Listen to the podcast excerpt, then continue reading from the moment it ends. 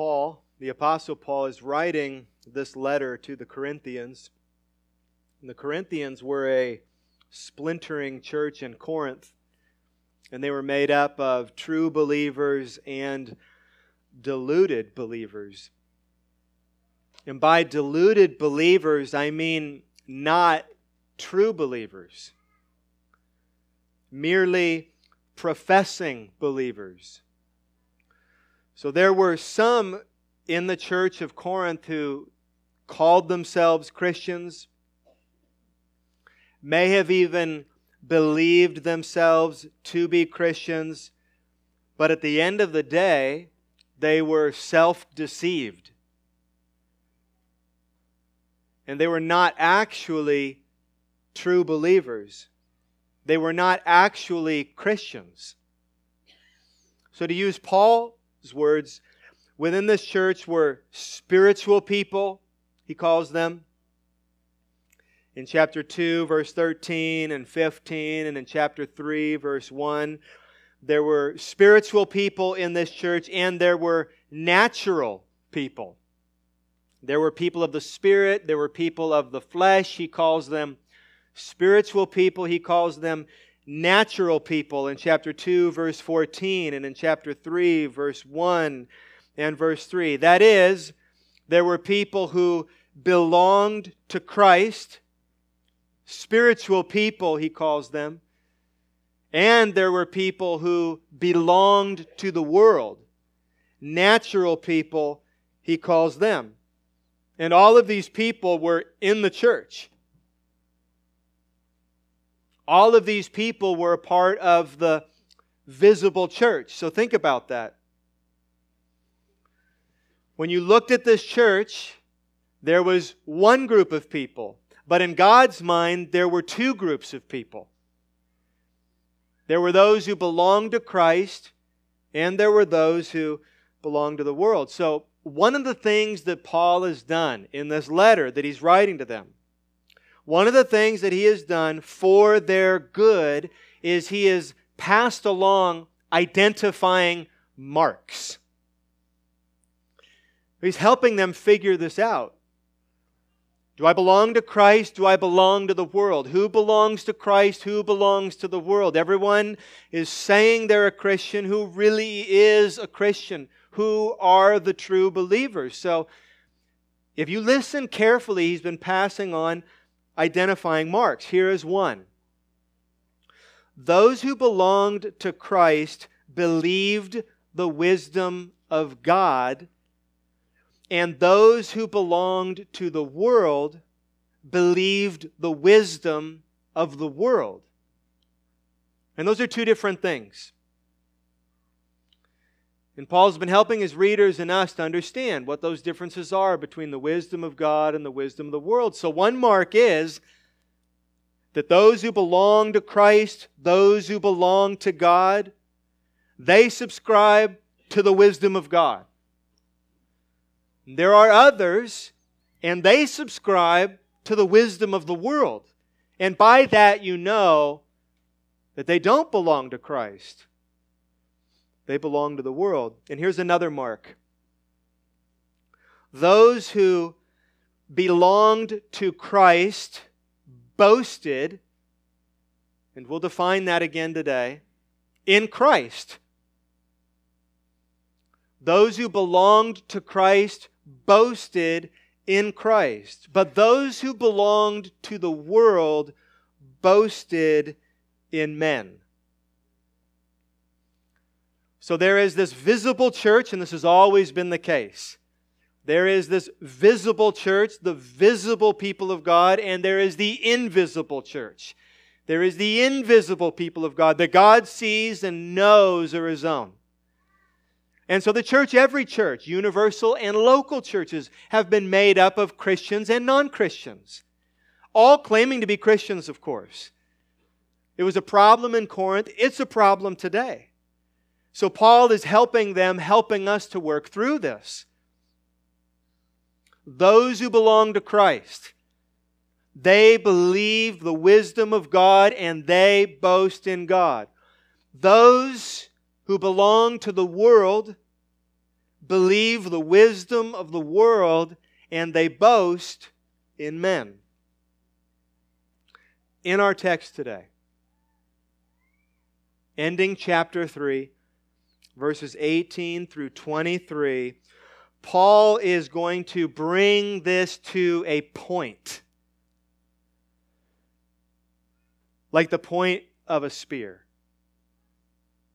He's going to bring this to a sharp point by basically asking, Which one are you? Which one are you? He knows that this letter is being written to a church where everyone's knee jerk response to that question is, Oh, I'm of God. I boast in God. I believe the wisdom of God. I'm a Christian. I've always been a Christian. He knows that's the knee jerk response to the question, Which one are you? But he's bringing this on the end of a spear and helping them with everything that he's loaded in their minds so far to really ask themselves the question no, stop for a minute and think which one are you? His point is you're, you're not all Christians. It's why there's division in this church that he's confronting. It's why there's so many problems in this church. It's, it's why you had to write to me and tell me about all the issues. It's why it's one of the reasons I'm writing to you this letter. Better for you to know now that you're not a Christian, even though you think you're a Christian, than find out when it's too late that you were never a Christian. So it's a loving thing to do. Better, Proverbs says, is open rebuke than hidden love. So, the most loving thing that he can do for the church in Corinth and for us. Because listen, we're no different. We're no different. Surely there is people among us who are of the world, but think they are of God. So they're very important words. So he will bring us that question while working with three themes. And here are the three themes that I see in these verses. They're in the previous chapters as well, but again, they're coming to a point here. And the three themes are belonging, believing, and boasting. I'm so happy they all started with the letter B. This made me excited. Sometimes I have to think for a long time to make a match, but not this week. You know my affinity for alliterations. So we'll look at each of them the belonging, the believing, and the boasting. And as we do, God willing, we will be able to discern whether we belong to God this morning or we belong to the world. And remember, we're listening to, myself included, God's Word. And in God's Word alone, we learn who we are. More importantly, who God is and how we can be made right with God. There are many sources that claim to have the answer to life's questions, but God's Word alone holds the answer to those questions. It's why this is a very important time in our worship service. It's not an important time because I'm up here. It's not an important time because of the preacher. It's an important time because of what the preacher holds in his hands. And if, when God's word is preached, God comes down and uses the sermon, you'll never be the same. I mean that wholeheartedly. You'll never be the same. That's why we always, and again today, need to pray before I preach this sermon. Well, please bow your heads with me. Father in heaven, as we listen to this sermon, fill our minds with truth, fill our hearts with affection and push our wills to trust, honor, and obey you. Keep us from the wisdom of the world. Keep us from boasting in men for our good and for your glory. We pray in Jesus' name. Amen. Open your Bibles to 1 Corinthians chapter 3 if you haven't already. If you're using one of our church Bibles, which you're free to take home with you, you will find today's text on page 619. I said that there were three themes in this text belonging, and believing, and boasting. And these same three themes were in an earlier set of verses. If you want to flip there, you can in chapter 1. In chapter 1, verse 30 and 31. These are old themes, according to Paul. And they're all in these two verses, just a couple chapters before. Here's what Paul said in chapter 1, verse 30 and 31. And because of him, that's God, you are in Christ Jesus. That's the belonging. You are in Christ Jesus, who became to us wisdom from God. That's the believing that the belonging believe. Righteousness and sanctification and redemption, verse 31, so that, as it is written, you remember this text? Let the one who boasts boast in the Lord. So there's the theme of boasting, and he hasn't mentioned it since then. I think he's actually wrapping it up at the end of this section that we're in today. So, in those verses, the same three themes as in our text today, but the difference there's a big difference. The difference in chapter 3 is that these themes come under a banner of warning. So they were introduced back in chapter 1, and here they're mentioned again belonging, believing, boasting. But here they're under this banner of warning. And that warning is the first five words of our text. Verse 18. Here is the warning Let no one deceive himself. That's the warning. Don't be deceived. Don't lie to yourself. This is possible. People do this all the time. He's saying, be careful you're not lying to yourself, not just lying to yourself, but believing the lie. That's what it means to deceive yourself, to tell yourself something that is not true and that actually believe that thing that you're telling yourself that's not true. That is self deception. Revelation 12 9 says, And the great dragon was thrown down, that ancient serpent who is called the devil and Satan, the deceiver of the whole world. That means that Satan wants to trick and cheat and deceive God's people. He is known as the great deceiver. He's been doing it ever since the garden. It was his very first tactic. We read about it in Genesis chapter 3.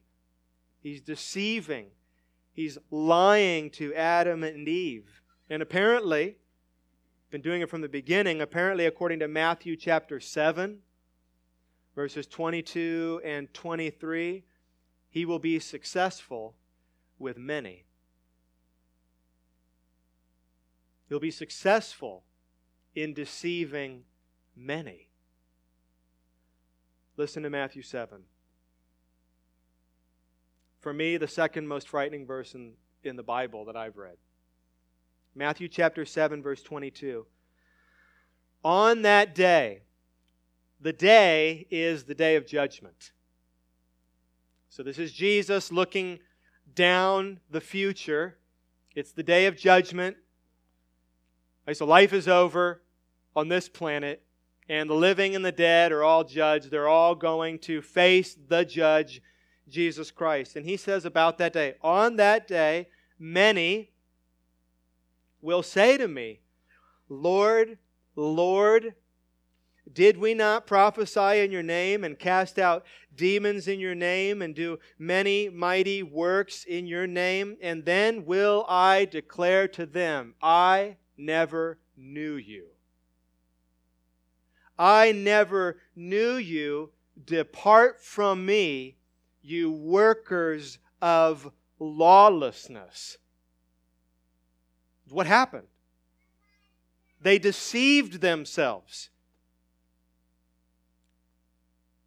There are many, the text says, who apparently will be surprised.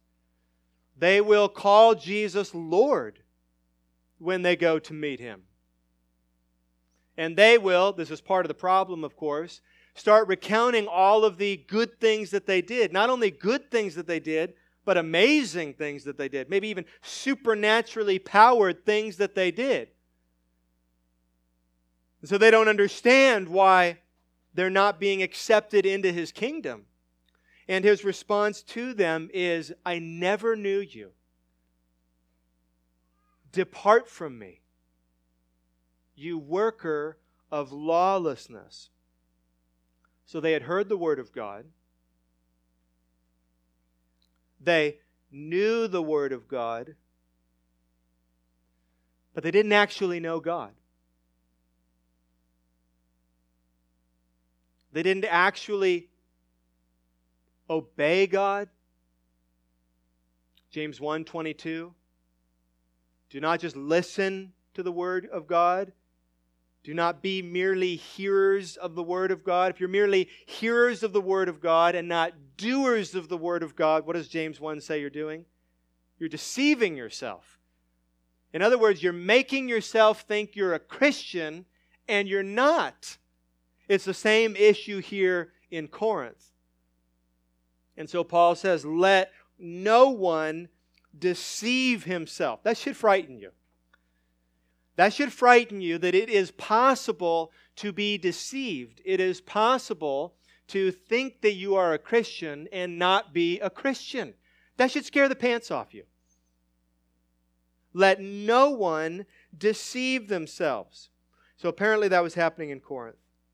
Richard Pratt, a commentator, he says Corinthian believers had fooled themselves into thinking they were doing the right thing by dividing the church and exalting human wisdom to support their contentions with others.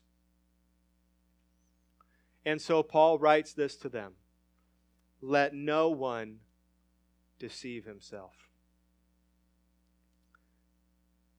So, a good question would be how does a Christian avoid self deception? How do I make sure that I'm not deceived? How do I make sure that I'm not self deceived? This is not the point of the sermon, but you'll see this is what Paul is doing here. And I think it's the biblical answer. The, the best thing that we can do as Christians to avoid self deception is self examination. And this is not something Christians enjoy doing. There are entire evangelical systems that would promote not doing this. Don't question your salvation. Don't examine yourself. The first thing they would say to you when you say, I'm not sure I'm a Christian, is something like, Of course you're a Christian. Don't think like that. Don't think negative thoughts like that. But this isn't what the Bible teaches.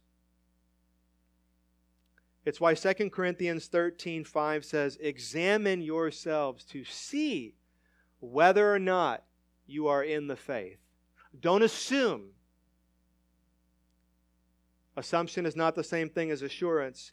Examine yourselves to see whether you are in the faith. Test yourselves. So that's the warning banner over what Paul is going to say here.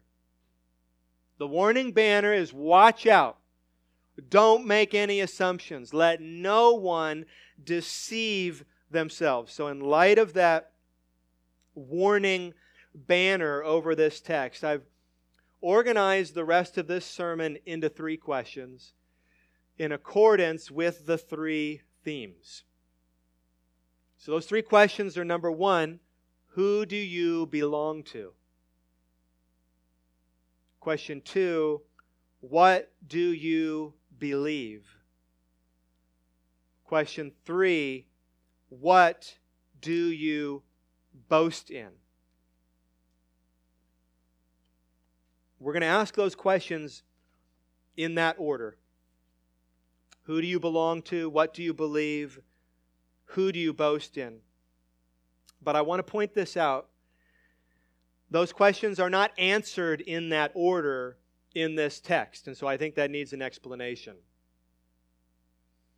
That's not the order those will be addressed as we just read through the text. But if Paul's goal is self examination, and I think it is, if that's his goal, I think that this order is going to be most helpful in light of the fact that Paul has already made it clear who a Christian belongs to.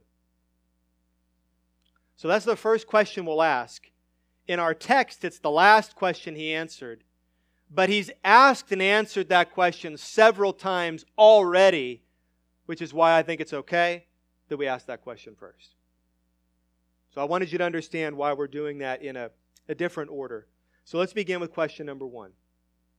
Question number one is Who do you belong to? And to answer that question, we need to skip down to verse 23 where we are plainly and beautifully told, and you are Christ's. Who do you belong to? Or, another way of asking that question, who do you follow? Many of the Corinthians had this wrong. Paul brought it up in 1 verse 12 and again in this chapter, verse 4. I follow Paul, they said. I follow Apollos, some said. I follow Cephas, some said. They were saying, I'm with the Paul party, or I am with the Apollos party. Their allegiance to certain men, even good men, these weren't bad men. It's not like one was good, one was sound, the other was not. These were all good men, but their allegiances to certain men was causing division to the church because ultimately that's not who they belonged to. Christians were told in verse 23 you belong to Christ. If you're here this morning and you are a Christian, you belong to Christ. Christ owns you. You have been made by Him. That includes all of you. And Christian, you have been bought, is the language Scripture uses. You've been bought by Christ. You've been purchased by Christ. And the price was His blood shed on the cross. There is no higher cost to be paid. Christian, you belong to Christ. Whatever else you belong to, you first belong to Christ. And I know you. And a lot of you belong to a lot of stuff. And you follow a lot of stuff and this book and this author and this teacher and this preacher and this organization and this group and on and on. But whatever else you belong to, you first belong to Christ. Whatever political party, whatever theological distinctive, whatever church denomination, first you belong to Christ. as your primary allegiance. It's true for me, it's true for you if you're a Christian. You belong first and foremost to Christ. So Paul has said this before. It's in verse 23 here, but he said in chapter 1, verse 2, that he was writing this letter to the church in Corinth, the church what? Of God. The church of God in Corinth. He's reminding them, you belong to God. According to chapter 1, verse 9, you, Christians, were called into the fellowship of his Son, Jesus Christ. You belong to Jesus Christ. You've been called into Jesus Christ. Chapter 1, verse 30. Because of him, that's God the Father, you are Christian in Christ Jesus. In other words, he's been saying it over and over again regarding your belonging, Christian, you belong to God. In 1563, the Heidelberg Catechism was written. And in my opinion, the best part of the Heidelberg Catechism is the very first question. I think they get off to a better start than any other catechism. But here's the first question and answer of the Heidelberg Catechism. The question is What is your only comfort in life and death? The Heidelberg Catechism is much more pastoral, whereas other catechisms are more theological. It is theological, but it's pastoral. It, it's applying the truth to your soul. And so it asks that first question Hey, what is your only comfort? in life and death. Well, what's the answer? That I am not my own, but, and here's our word, but belong body and soul, that's all of me, in life and in death to my faithful Savior, Jesus Christ. Christian, that is your only comfort, your ultimate comfort in life and death, that you do not belong to you, thank God, you belong to Jesus Christ. It's belonging. So, who do you belong to today? Right now, as you sit there, ask yourself, examine yourself. Who do you belong to? Do you belong to Christ? Do you belong to the world? Now, the next two questions help us answer that question. They help us sort this out. Who do I belong to? So, question number two What do you believe? What do you believe? That's the next question we're going to ask ourselves. It's the question provoked in verses 18 through 20. So now we go back up to the beginning of our text. There's that warning let no one deceive himself. If anyone among you, right? So this is a problem in a church. If anyone among you thinks that he is wise in this age, let him become a fool that he may become wise. So, according to verse 18, being wise in this age is not a good thing. That sounds pretty good at first. I want to be wise in this age. I want you to think I'm wise. I want people to think I'm wise. I want to be known as someone who is wise, but it, whatever this is, wise in this age is not good. In chapter 1, verse 26, Paul calls it wise according to worldly standards which begins to explain what this means.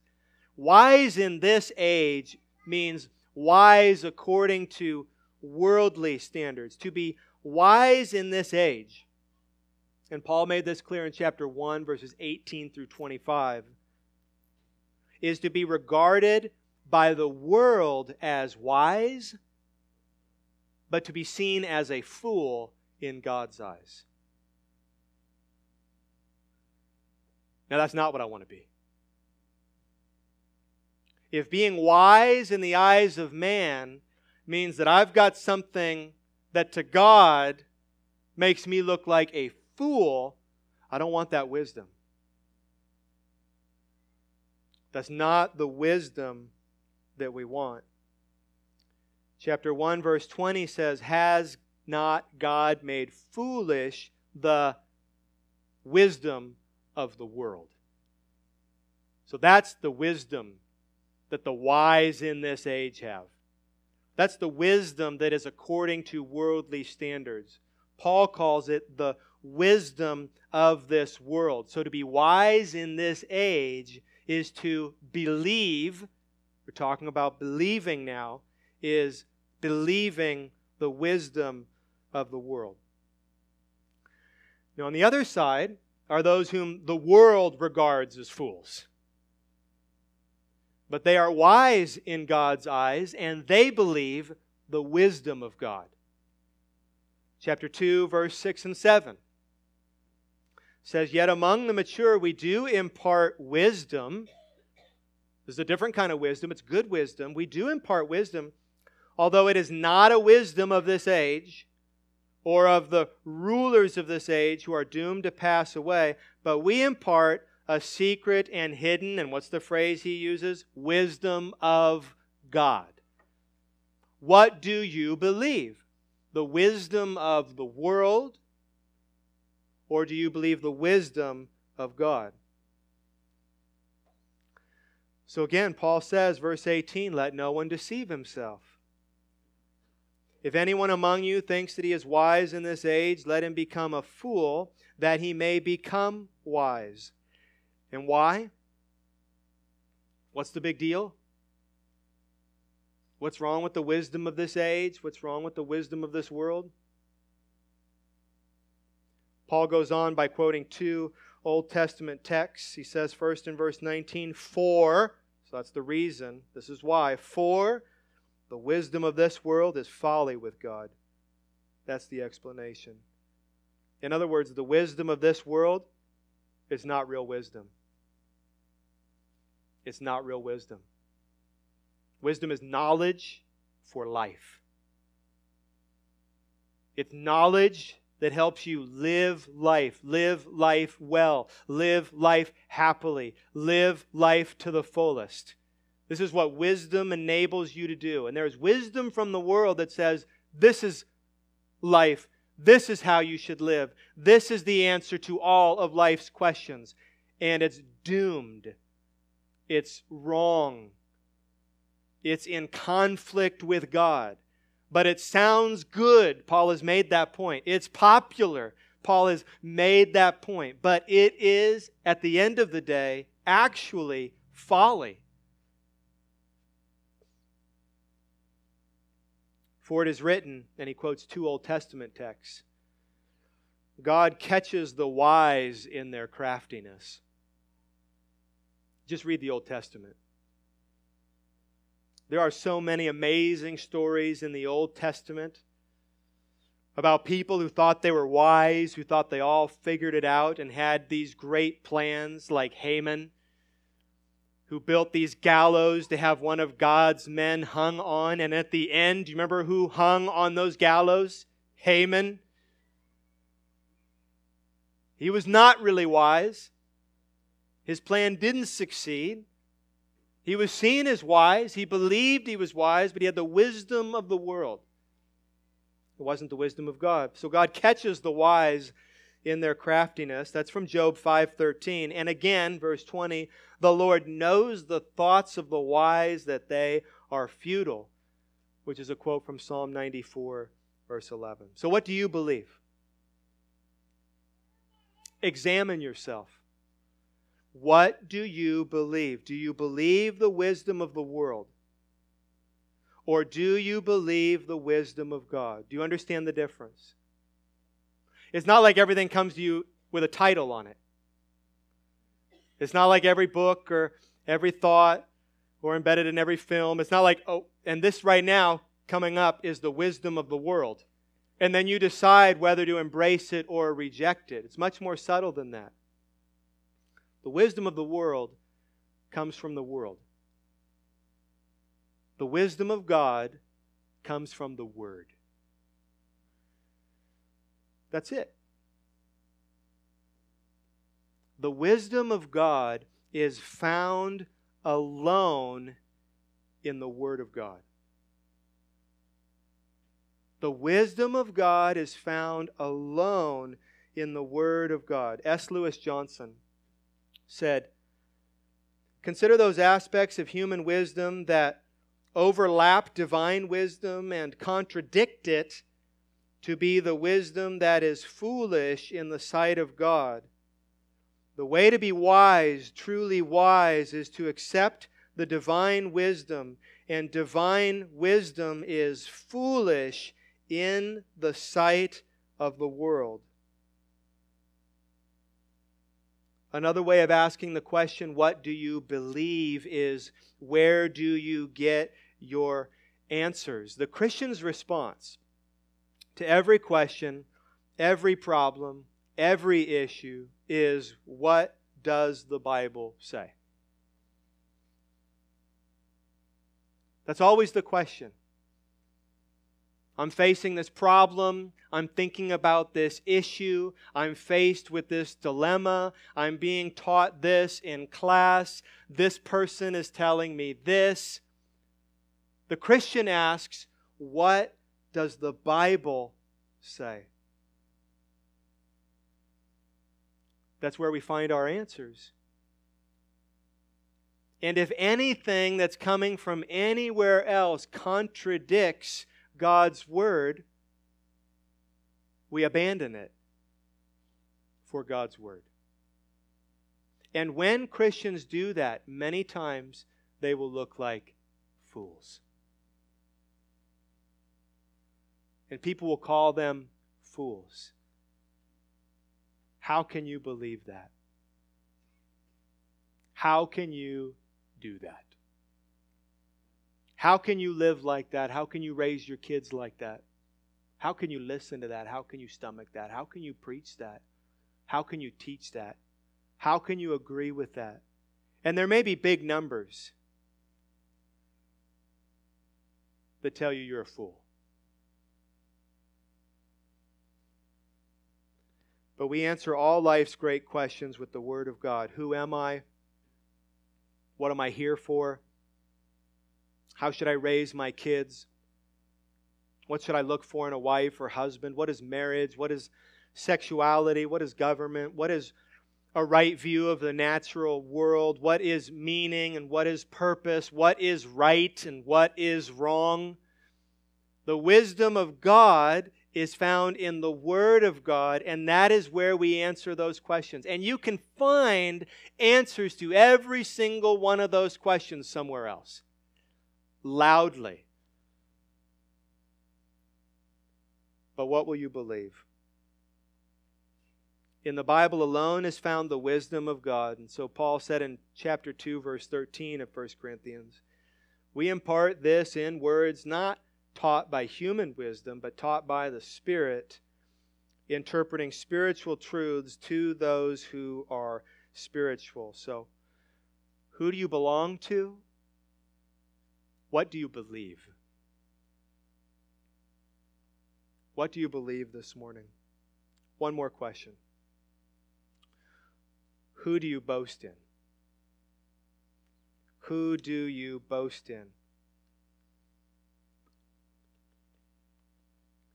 Hopefully, you're seeing the logic of this order. What you believe determines who you boast in. That's the connection between verses 18 through 20 and verses 21 to 23. They're connected by that word so, you see, in verse 21. Begins with the word so.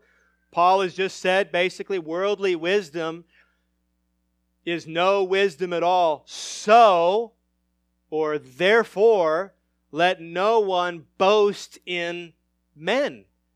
Let no one boast in the sources of this worldly wisdom. Those who belong to Christ believe the wisdom of God and boast in God. Those who belong to the world believe the wisdom of the world and boast in man. Paul says, Let no one boast in men. To boast means to pride oneself in. To boast means to have confidence in. Where is your pride centered? Where is your confidence centered? For the Christian, it should not be in anything other than Christ. But it could be it could be your reputation that you boast in. It could be your job. It could be your accomplishments. It could be your kids. It could be your associations. It could be your church. It could be your affiliation. It could be your race. But we belong to Christ. We identify with Christ. In Him we find our identity. Not in our politics, not in our accomplishments, not in our ethnicity, not in our reputation, not in our affiliations, not in our denominations, not in our associations, but in Christ. And therefore, we boast in Christ alone. Isn't that what the Corinthians were doing? They were boasting in men.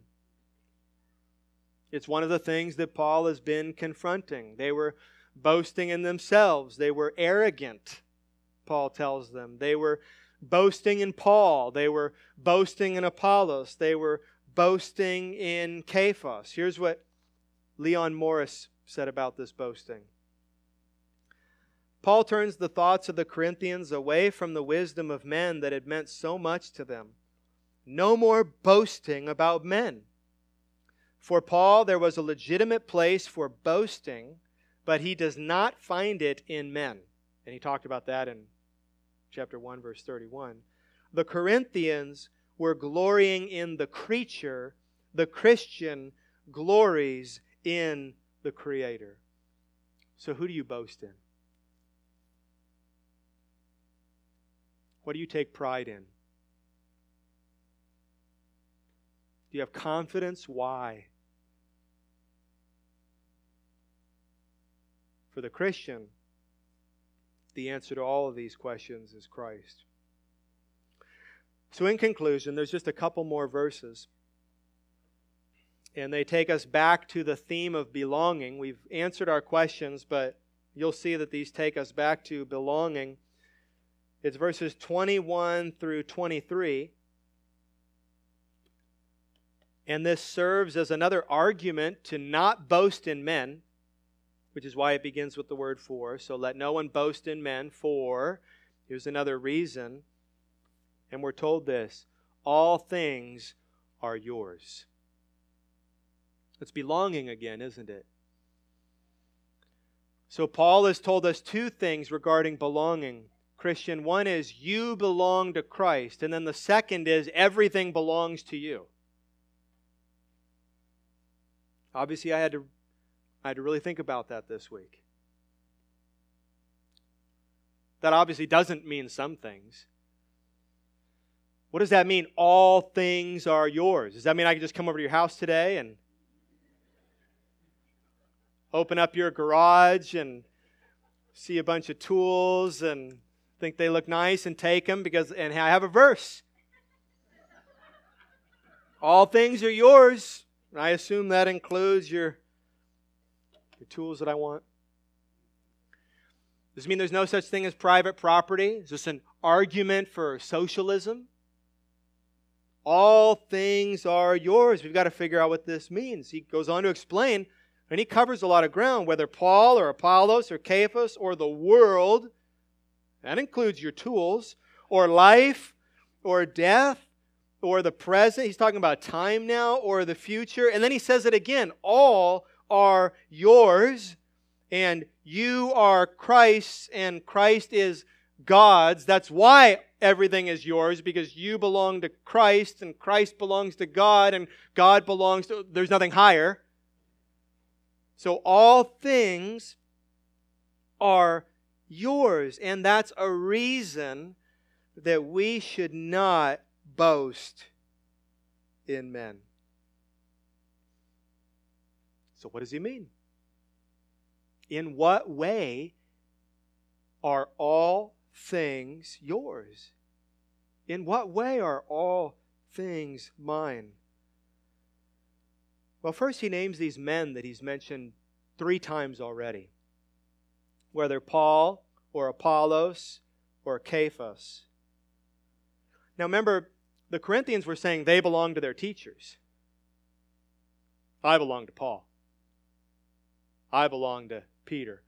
I belong to Apollos. I follow him. I follow. That's my guy. That's my man. I like his personality. I like the way he preaches. I like his theology, right? That's, that's what they were doing, and they were, they were dividing up. So they were saying, I belong to this teacher. And then Paul turns around and says, All those teachers belong to you. So why are you just picking one? Why allegiance to one? You don't belong to your teachers, your teachers belong to you.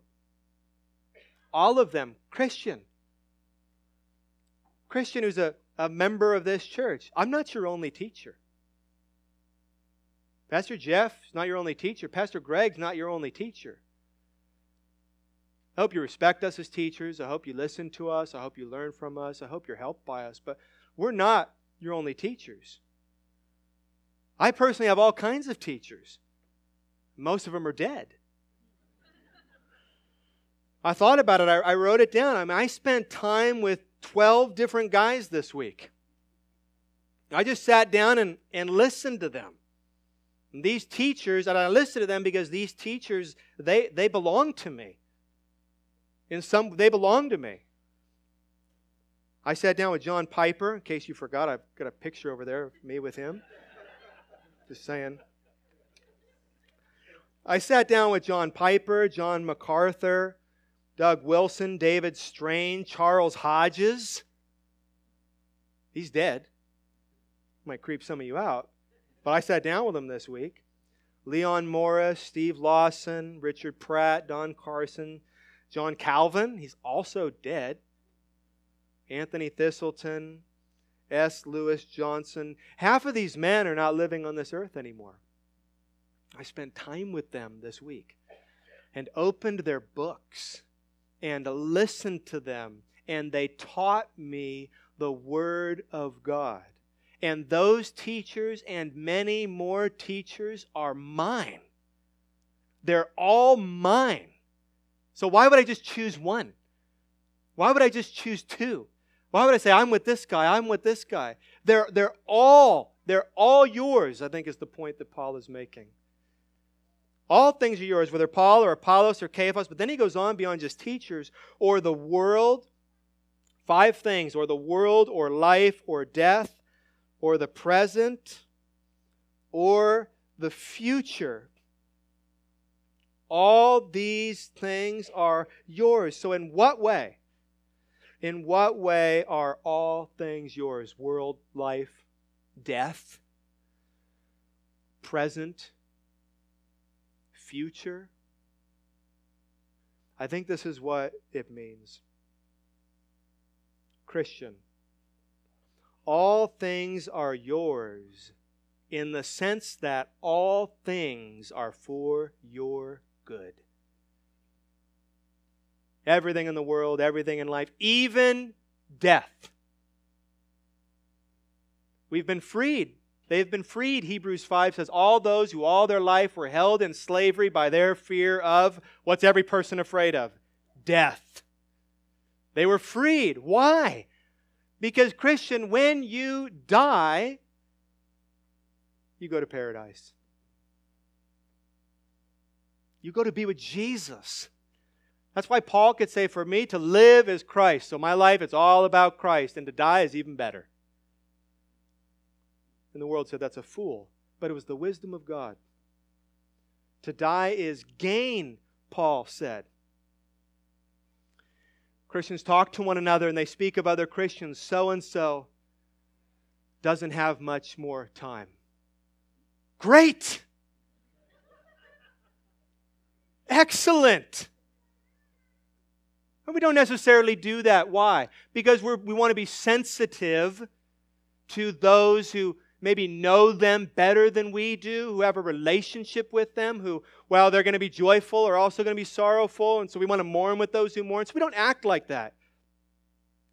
But, Christian, in your heart, when you hear that another Christian is about to die, you should be, and the world thinks this is foolish, but it's the wisdom of God, you should be filled with joy.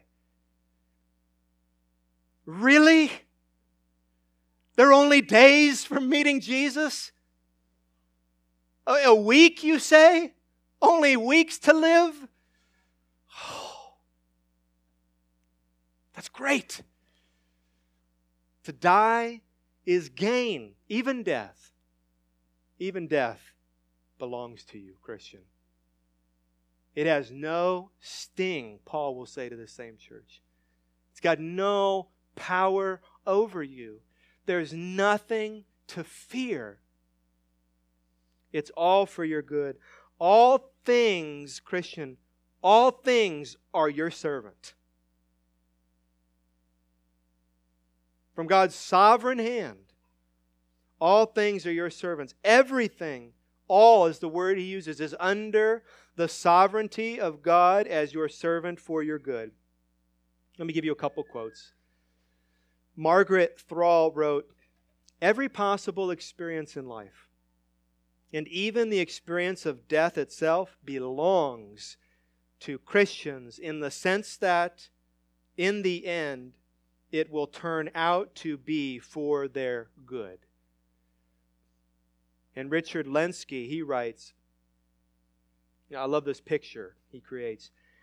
It is as if all things in life, so again, that's what the text is saying. All things are yours world, life, death, present, future, all things, even the pain, even sickness, even difficulty, the sunrise and the sunset, the sunshine and the storm, the calm water and the waves all things are yours. It is as if all things, Lenski writes, are a multitude of servants surrounding us on bended knees. They hold out their precious offerings to us. Some of these servants, like pain and injury and sickness and grief, may at first have a stranger look to us who do not know our royalty sufficiently. It is God who commissions them all and makes each one bring us some blessing, so that as kings unto God we shall lack nothing. That is the wisdom of God. And the wisdom of the world wants to pick it apart and says, no, this is good and that's bad and that's not for your good. This is for your good. And, and, and this is, no, all things are yours. God is in control of all things. Romans 8 28. He is working all things together for the good of those who love Him. Everything. This is the wisdom of God. These things that once enslaved me now serve me. They have become gifts from God for my good and the praise of His glory. Everything belongs to us because we belong to Christ, and everything belongs to Him. So now I'd ask the questions in this order. Number one, what do you believe? What do you really believe? Question two, who do you boast in? And question three, you should know then, who do you belong to? Do you belong to Christ? Or do you belong to the world? Now, there's good news. Everyone here that belongs to Christ once did not belong to Christ, at least in their experience. There was a day they came to belong to Christ through faith. They believed the gospel, believed God's word, the wisdom of God that once was foolish or illogical or didn't like it. You believed, and it changed everything. And you were no longer the center of your world. You were no longer the object of your boasting. God became the center. He became the sun. Your life's been revolving imperfectly around Him ever since. For those of you who right now do not belong to Christ, why not today come to Christ and belong to Him? Believe. These are not just words. This is the wisdom of God. Believe that Jesus is a Savior, that He came and lived and suffered and died and rose from the dead so that sinners like you and me could be saved, could be reconciled to God, could be adopted by God, and brought into His family to belong to Him forever. That's the promise of the gospel. And the promise is extended, and the call is extended to each of you who can hear my voice right now. So believe and repent and turn from sin and your own way and start relying and trusting Jesus Christ for salvation and life. For those of us here who belong to Christ, we, we worship Him at the conclusion of every worship service through what we call communion or the Lord's Supper, where we do something in obedience to Jesus Christ. We remember and proclaim what he has accomplished for us on the cross. 1 Corinthians chapter 11 verse 23 I received from the Lord what I also delivered to you that the Lord Jesus on that night when he was betrayed he took bread and when he had given thanks he broke it and said this is my body which is for you. Do this in remembrance of me and in the same way he also took the cup after supper saying this cup is the new covenant of my blood. Do this as often as you drink it in remembrance of me, for as often as you eat this bread and drink the cup, you proclaim the Lord's death until he comes. Let's do that together today. Let's proclaim the Lord's sacrificial death to one another today.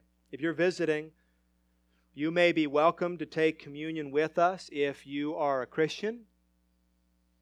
If you are a baptized believer that has placed your faith in Jesus Christ, and if you are a part of this church or uh, another church that preaches the gospel, then you're welcome to take communion with us today. We'll have leaders up front who will serve you. If everybody would enter into the center aisle and come forward and then return to your seat after getting the bread and juice and then wait and we'll take communion together this morning. Let's pray. Our Father in heaven, we come to you now in response to the preaching of your word. We pray that your word would, would be effectual. God, we pray that it would change us and, and move us, and give us more joy or conviction, whatever's needed, God. And now we turn our attention to the sacrificial death of your Son. We're, we're getting up out of our seats and we're, we're taking this bread and this juice and remembering the body and blood of your Son, Jesus Christ, and the sacrifice that He made so that we could be saved. May you be glorified in this, we pray. In Jesus' name, amen.